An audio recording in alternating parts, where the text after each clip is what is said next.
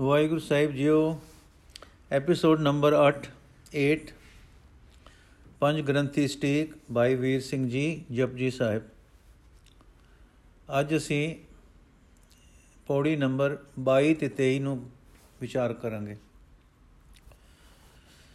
ਪਿਛਲੀ ਪੌੜੀ ਵਿੱਚ ਦੱਸਿਆ ਸੀ ਕਿ ਦ੍ਰਿਸ਼ਟਮਾਨ ਰਚਨਾ ਦੇ, ਰਚੇ ਜਾਣ ਦੇ ਆਦ ਕਾਲ ਦਾ ਪਤਾ ਕਿਸੇ ਨੂੰ ਨਹੀਂ। ਸੋ ਅਸਾਂ ਇਹ ਪਤੇ ਨਹੀਂ ਲਾਉਣੇ ਸਿਫਤ ਸਲਾਹ ਵਿੱਚ ਜਾਣਾ ਹੈ।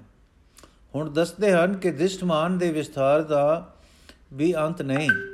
ਇਸੇ ਦੇ ਹਿਸਾਬ ਵਿੱਚ ਵੇਦ ਗਏ, ਪਰ ਉਹਨਾਂ ਨੇ ਵੀ ਇੱਕੋ ਗੱਲ ਆਖੀ, ਨੇਤ ਨੇਤ, ਇਹ ਵੀ ਨਹੀਂ, ਇਹ ਵੀ ਨਹੀਂ। ਭਾਵੇਂ ਕਿ ਭਾਲ ਕਰਦਿਆਂ ਓੜਕ ਅੰਤ ਦਾ ਪਤਾ ਨਹੀਂ ਲੱਭਦਾ, ਇਸ ਤਰ੍ਹਾਂ ਪੁਰਾਣ ਸ਼ਾਸਤਰ ਕਤੇਬਾਂ ਵੀ ਇੱਕੋ, ਇਸੇ ਨਤੀਜੇ ਤੇ ਪਹੁੰਚੀਆਂ ਹਨ। ਇਉਂ ਸਭ ਦਾ ਸਿਧਾਂਤ ਇਹ ਹੈ ਕਿ ਲਿਖੇ ਨਾਲ ਪਤਾ ਨਹੀਂ ਲੱਗਦਾ। ਲੇਖੇ ਲਾਓ ਤਾਂ ਲੇਖਾ ਹੀ ਨਾਸ ਹੋ ਜਾਂਦਾ ਹੈ। ਲੇਖਾ ਅੰਤ ਵਾਲੀ ਵਸਤੂ ਹੈ, ਜਿਸ ਦਾ ਲੇਖਾ ਲਾਉਣਾ ਹੈ, ਉਹ ਅਨੰਤ ਹੈ।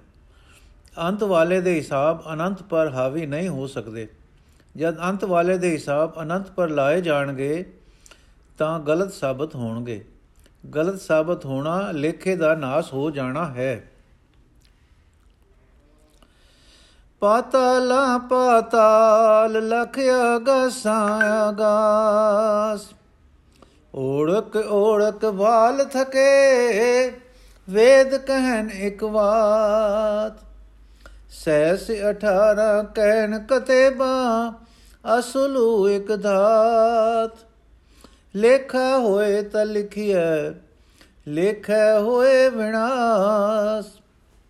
ਨਾਨਕ ਵੱਡਾ ਆਖੀਏ ਆਪੇ ਜਾਣਿਆ।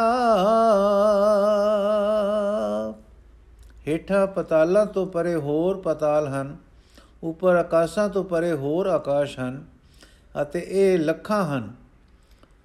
ਸੋ ਅੰਤ ਦੀ ਭਾਲ ਕਰਦੇ ਓੜਕ ਨੂੰ ਥੱਕ ਗਏ, ਜਦ ਤਦ ਵੇਦਾਂ ਨੇ ਇੱਕ ਗੱਲ ਆਖੀ ਕਿ ਚੌਥੀ ਸੱਤਰ ਵਿੱਚ ਹੈ, ਜੋ ਚੌਥੀ ਸੱਤਰ ਵਿੱਚ ਹੈ। ਹਜ਼ਾਰਾਂ ਰਿਖੀ ਮੁਨੇ, ਉਲਮਾਵਾਂ, ਉਲਮਾਵ 18 ਪੁਰਾਣ ਤੇ ਚਾਰ ਕਿਤਾਬਾਂ ਵੀ ਬਿਲਕੁਲ ਇੱਕੋ ਮੁਲਕ ਮੁਲਕ ਗੱਲ ਕਹਿੰਦੀਆਂ ਹਨ ਕਿ ਜੋ ਲੇਖਾ ਹੋ ਸਕੇ ਤਾਂ ਲੇਖਾ ਲਿਖ ਦਈਏ, ਲੇਖੇ ਕਰਦਿਆਂ ਤਾਂ ਲੇਖਾ ਆਪ ਨਾਸ਼ ਹੋ ਜਾਂਦਾ ਹੈ। ਗੁਰੂ ਨਾਨਕ ਦੇਵ ਜੀ ਦਾ ਸਿਧਾਂਤ ਇਹ ਹੈ ਕਿ ਕਰਨਹਾਰ ਜੋ ਸਾਰੀ ਕੀਤੀ ਹੋਈ ਤੋਂ ਵੱਡਾ ਹੈ, ਉਹ ਆਪ ਨੂੰ ਤੇ ਆਪਣੀ ਕੀਤੀ ਹੋਈ ਨੂੰ ਆਪ ਹੀ ਜਾਣਦਾ ਹੈ। ਤਾਂ ਤੇ ਉਸ ਨੂੰ ਵੱਡਾ ਕਹੋ ਭਾਵ ਉਸ ਦੀ ਸਿਫਤ ਸਲਾਹ ਕਰੋ, ਉਸ ਦੇ ਤੇ ਉਸ ਦੇ ਕਰਨਿਆਂ ਦੇ ਲੇਖੇ ਨਾ ਕਰੋ। ਸਾਲਾਹੀ ਸਲਾ ਏਤੀ ਸੁਰਤ ਨ ਪਾਈਆ ਨਦੀਆਂ ਤੈਵਾ ਪਵੈ ਸਮੁੰਦ ਨ ਜਾਣੀਐ। ਸਮੁੰਦ ਸਾ ਸੁਲਤਾਨ, ਗਿਰਹਾ ਸੇਤੀ ਮਾਲ ਧਨ। ਕੀੜੀ ਤੁਲ ਨ ਹੋਵਨੀ, ਜੇ ਤਿਸ ਮਨੋ ਨ ਵਿਸਰੈ। ਸਲਾਉਣ ਵਾਲਿਆ ਉਸ ਦੇ ਪ੍ਰੇਮੀਆਂ ਨੇ ਉਸ ਪਰਮ ਪੁਰਖ ਨੂੰ ਸਲਾਇਆ ਹੀ ਸਲਾਇਆ ਹੈ। ਪਰ ਉਹਨਾਂ ਨੇ ਏਤੀ ਦੀ ਗਿਆਤ ਨਹੀਂ ਪਾਈ ਕਿ ਸਾਈਂ ਇਹ ਹੈ। ਜਿਵੇਂ ਨਦੀਆਂ ਤੇ ਵਾਹੜੇ ਸਮੁੰਦਰ ਵਿੱਚ ਜਾ ਪੈਂਦੇ ਹਨ, ਫਿਰ ਵੱਖਰੇ ਨਹੀਂ ਹੋਣ ਦੇ ਨਹੀਂ, ਵੱਖਰੇ ਨਹੀਂ ਜਾਣੇ ਜਾਂਦੇ। ਭਾਵ ਸਮੁੰਦਰ ਰੂਪ ਹੋ ਜਾਂਦੇ ਹਨ। ਤਿਵੇਂ ਸਲਾਹਤ ਕਰਨ ਵਾਲੇ ਸਲਾਹਤ ਕਰਦੇ ਕਰਦੇ ਉਸ ਨੂੰ ਪ੍ਰਾਪਤ ਹੋ ਕੇ ਉਸ ਦਾ ਰੂਪ ਹੋ ਜਾਂਦੇ ਹਨ। ਹੁਣ ਨਾ ਹੋ ਵੱਖਰੇ ਸਿਆਣੇ ਜਾਂਦੇ ਹਨ, ਨਾ ਤੇ ਨਾ ਉਹ ਆਪ ਨੂੰ ਵੱਖਰੇ ਸਿਆਣਦੇ ਹਨ। हे ਸ਼ਾ हे ਸ਼ਹਿਨਸ਼ਾ ਵਾਹਿਗੁਰੂ, ਮੈਂ ਤੈਨੂੰ ਸਮੁੰਦਰ ਨਾਲ ਉਪਮਾ ਦਿੱਤੀ ਹੈ, ਪਰ ਸਾਰੀ, ਪਰ ਸਾਰੇ ਸਮੁੰਦਰ ਜਿਨ੍ਹਾਂ ਵਿੱਚ ਕੇ ਪਹਾੜ, ਸਰੀਖੇ, ਮਾਲ, ਧਨ ਪਏ ਹਨ, ਉਸ ਕੀੜੀ ਦੀ ਬਰਾਬਰੀ ਨਹੀਂ ਕਰ ਸਕਦੇ। ਜਿਸ ਦੇ ਮਨ ਵਿੱਚ ਕਿ ਤੂੰ ਨਾ ਵਿਸਰੇ, ਮਨ ਵਿੱਚੋਂ ਕਿ ਤੂੰ ਨਾ ਵਿਸਰੇ। ਭਾਵ ਪਹਿਲੀਆਂ ਦੋ ਤੁਕਾਂ ਵਿੱਚ ਵਾਹਿਗੁਰੂ ਨੂੰ ਸਮੁੰਦਰ ਨਾਲ ਉਪਮਾ ਦਿੱਤੀ ਹੈ। ਫਿਰ ਇਸ ਨੂੰ ਪੂਰੀ ਢੁਕਵੀਂ ਉਪਮਾ ਨਾਲ ਸਮਝਿਆ ਤੇ ਸਮੁੰਦਰ ਨੂੰ ਉਸ ਕਿਣਕੇ ਤੋਂ ਵੀ ਛੋਟਾ ਦੱਸਿਆ ਹੈ, ਜੋ ਕਿਣਕਾ ਕਿ ਇੱਕ ਨਿੱਕੀ ਕੀੜੀ ਦੇ ਛੋਟੇ ਜਿਹੇ ਮਨ ਵਿੱਚ ਵਸ ਸਕਦਾ ਸੀ। ਕਿਣਕੇ ਤੋਂ ਮਤਲਬ ਹੈ, ਹੋ, ਇੱਥੇ ਪਰਮੇਸ਼ਵਰ ਦੀ ਉਤਨੀ ਐਸ਼ ਮਾਤਰ ਹੈ ਐਸ਼ ਮਾਤਰ ਤੋਂ ਹੈ ਜੋ ਕੀੜੀ ਦਾ ਮਨ ਧਾਰਨ ਕਰ ਸਕਦਾ ਹੈ। ਕੀੜੀ ਕਿੰਨੀ ਨਿੱਕੀ ਹੈ, ਉਸ ਦਾ ਮਨ ਕਿੱਡਾ ਕੁ ਹੋਇਆ, ਉਸ ਮਨ ਵਿੱਚ ਵਾਹਿਗੁਰੂ ਕਿੰਨਾ ਕੁ ਵਸੇਗਾ। ਸੋ ਉਸ ਵਾਹਿਗੁਰੂ ਦੀ ਨਿੱਕੀ ਜਿਹੀ ਅੰਸ਼ ਜੋ ਕੀੜੀ ਦੇ ਨਿੱਕੇ ਜਿਹੇ ਮਨ ਵਿੱਚ ਵਸਦੀ ਹੈ, ਇੰਨੀ ਮਹੱਤਤਾ ਰੱਖਦੀ ਹੈ ਕਿ ਸਾਰੇ ਸਮੁੰਦਰ ਆਪਣੇ ਮਾਲ ਧਨ ਸਮੇਤ ਉਸ ਅੱਗੇ ਤੁਛ ਹਨ। ਯਥਾ ਕਿਨਕਾ ਏਕ ਜਿਸ ਜੀ ਬਸਾਵੇ, ਤਾਂ ਕਿ ਮਹਿਮਾ ਗਨੀ ਨਾ ਆਵੇ। ਇਸ ਪੌੜੀ ਵਿੱਚ ਇਹ ਪ੍ਰਤੀ, ਪ੍ਰਤੀਪ ਅਲੰਕਾਰ ਦਾ ਪੰਜਵਾਂ ਰੂਪ ਹੈ, ਜਿੱਥੇ ਉਪਮਾਨ ਨੂੰ ਉਪਮੇ ਦੇ ਟਾਕਰੇ ਤੇ ਤੁਛ ਮਨ, ਮੰਨ ਕੇ ਉਸ ਦੀ ਸਮਤਾ ਦੇਣੀ ਅਯੋਗ ਠਹਿਰਾਈ ਜਾਵੇ। ਪ੍ਰਤੀਪ ਅਲੰਕਾਰ ਦਾ ਨਾਮ ਹੈ ਤਸਬੀਹ ਮੌਕੁਸ਼।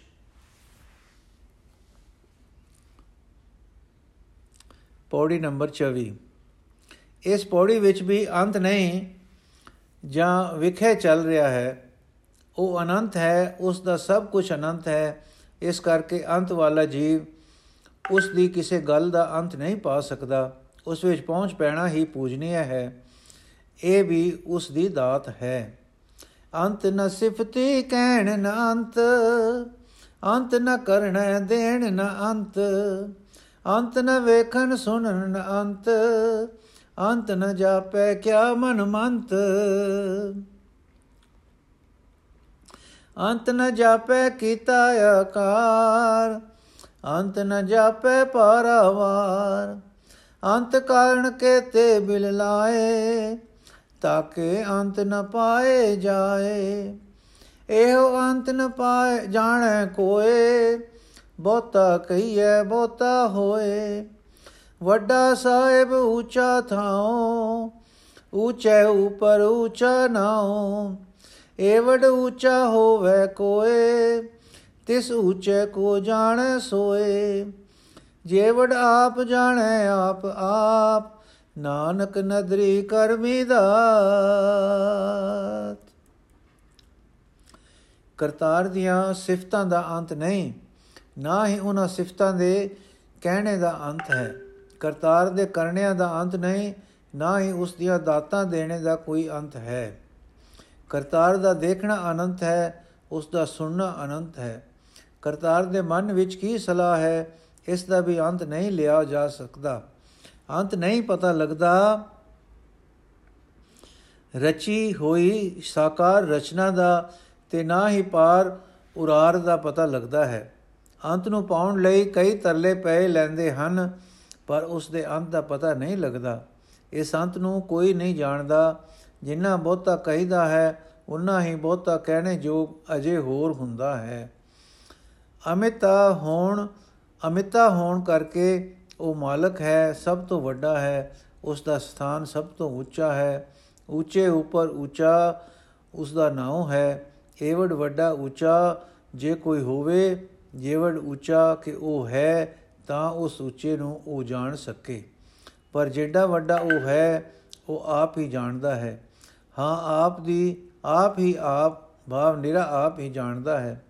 ਪਰ ਹੈ ਨਾਨਕ, ਪਰ ਹੈ ਨਾਨਕ, ਇਹ ਗੱਲ ਨਿਸ਼ਚਿਤ ਹੈ ਕਿ ਜੋ ਕੁਝ ਮਿਲਦਾ ਹੈ, ਉਸ ਦੀ ਦਾਤ ਹੈ ਤੇ ਦਾਤ ਉਸ ਦੀ ਕਿਰਪਾ ਦ੍ਰਿਸ਼ਟੀ ਤੇ ਬਖਸ਼ਿਸ਼ ਨਾਲ ਹੀ ਪ੍ਰਾਪਤ ਹੁੰਦੀ ਹੈ।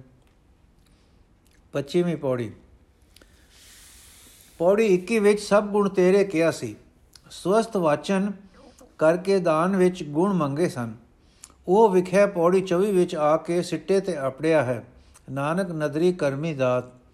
ਹੁਣ ਦੇਖ ਦੇਖ ਹੁਣ ਦੱਸਦੇ ਹਨ ਕਿ ਦਾਤਾ ਅਨੇਕ ਹਨ, ਲੈਣ ਵਾਲੇ ਕੀਤੇ ਹਨ, ਪਰ ਸਭ ਤੋਂ ਵੱਡੀ ਦਾਤ ਉਸ ਦੀ ਸਿਫਤ ਸਲਾਹ ਹੈ। ਬਹੁਤਾ ਕਰਮ ਲਿਖਿਆ ਨਾ ਜਾਏ। ਵੱਡਾ ਦਾਤਾ ਤਿਲ ਨ ਤਮਾਏ, ਕੇਤੇ ਮੰਗੇ ਜੋਦ ਅਪਾਰ, ਕੇਤਿਆਂ ਗਣਤ ਨਹੀਂ ਵਿਚਾਰ। ਕੇਤੇ ਖਪ ਟੁੱਟੇ ਵੇਕਾਰ, ਕੇਤੇ ਲੈ ਲੈ ਮੁਕਰ ਪਾਏ।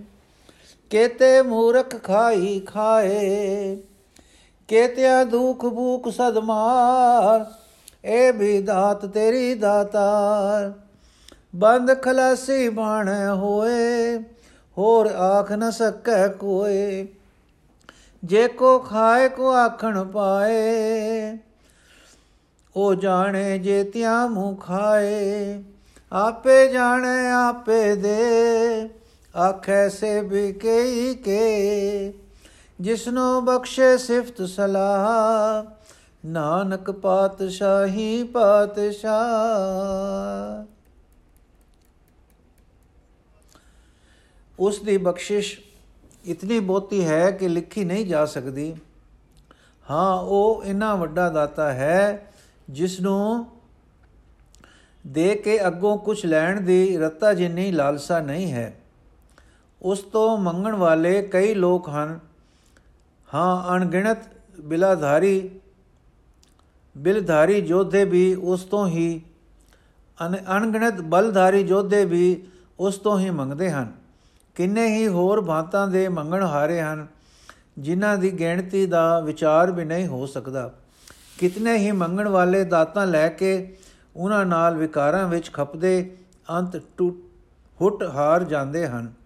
ਕਿੰਨੇ ਹੀ ਲੋਕ ਐਸੇ ਹਨ ਜੋ ਦਾਤਾਂ ਲੈ ਲੈ ਕੇ ਮੁਕਰ ਨਹੀਂ ਸਕਦੇ, ਮੁਕਰ, ਸ਼ੁਕਰ ਨਹੀਂ ਕਰਦੇ, ਸਗੋਂ ਦਾਤੇ ਤੋਂ ਹੀ ਮੁਨਕਰ ਹੋ ਜਾਂਦੇ ਹਨ। ਕਿਤਨੇ ਮੂਰਖ ਹਨ ਜੋ ਦਾਤਾਂ ਲੈ ਕੇ ਖਾਈ ਖਾਈ ਜਾਂਦੇ ਹਨ। ਕਿੰਨਿਆਂ ਨੂੰ ਦੁੱਖ ਭੁੱਖ ਦੀ ਸਦਾ ਮਾਰ ਵੱਜੀ ਰਹਿੰਦੀ ਹੈ। ਭਾਵ ਸਦਾ ਦੁਖੀ ਤੇ ਥੋੜ ਵਿੱਚ ਰਹਿੰਦੇ ਹਨ। हे ਦਾਤਾਰ, ਇਹ ਦੁੱਖ ਭੁੱਖ ਦੀ ਮਾਰ ਦੇਣੀ ਤੇਰੇ ਹੱਥ ਸੰਕੋਚਣੇ ਨਹੀਂ, ਪਰ ਇਹ ਵੀ ਤੇਰੀ ਦਾਤ ਹੈ। ਕਿਉਂ ਜੋ ਇਸ ਦਾਤ ਨਾਲ ਅਨੇਕਾਂ ਲੋਕ ਭੈ ਵਿੱਚ ਆ ਕੇ ਪਾਪ ਜੀਵਨ ਛੱਡ ਕੇ ਉਸ ਜੀਵਨ ਵਿੱਚ ਲੱਗ ਪੈਂਦੇ ਹਨ। ਇਥੋਂ ਤਾਈਂ ਦਾਤ ਤੇਰੇ ਹੱਥ ਹੈ ਕਿ ਬੰਦ ਤੋਂ ਖਲਾਸੀ ਵੀ ਤੇਰੇ ਬਾਣੇ ਨਾਲ ਹੀ ਪ੍ਰਾਪਤ ਹੁੰਦੀ ਹੈ। ਕੋਈ ਨਹੀਂ ਕਹਿ ਸਕਦਾ ਕਿ ਕਿਸੇ ਹੋਰ ਤਰ੍ਹਾਂ ਵੀ ਹੋ ਸਕਦੀ ਹੈ।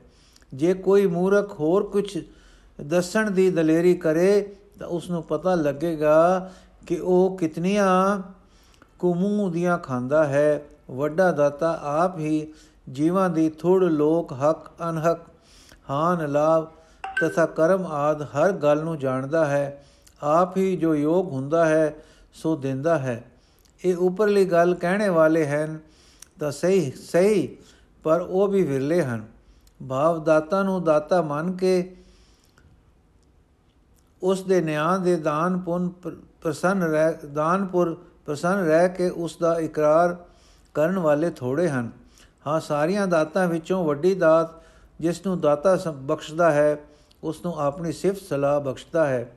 हे ਨਾਨਕ, ਉਹ ਫਿਰ ਯਾਚਕ ਨਹੀਂ ਰਹਿੰਦਾ, ਸਗੋਂ ਪਾਤਸ਼ਾਹ ਦਾ ਪਾਤਸ਼ਾਹ ਹੋ ਜਾਂਦਾ ਹੈ ਭਾਵ ਦਾਤਾ ਹੋ ਜਾਂਦਾ ਹੈ। ਯਥਾ ਉਹ ਦਾਤੇ ਦੁੱਖ ਕਾਟਣ ਹਾਰ ਜਾ ਕੇ ਸੰਗ ਤਰੇ ਸੰਸਾਰ। ਓਏ ਦਾਤੇ ਦੁੱਖ ਕਾਟਣ ਹਾਰ ਜਾ ਕੇ ਸੰਗ ਤਰੇ ਸੰਸਾਰ। ਵਾਹਿਗੁਰੂ ਜੀ ਕਾ ਖਾਲਸਾ, ਵਾਹਿਗੁਰੂ ਜੀ ਕੀ ਫਤਿਹ। ਅਗਲੀ ਪੌੜੀ ਅਸੀਂ ਕੱਲ ਪੜਾਂਗੇ ਜੀ।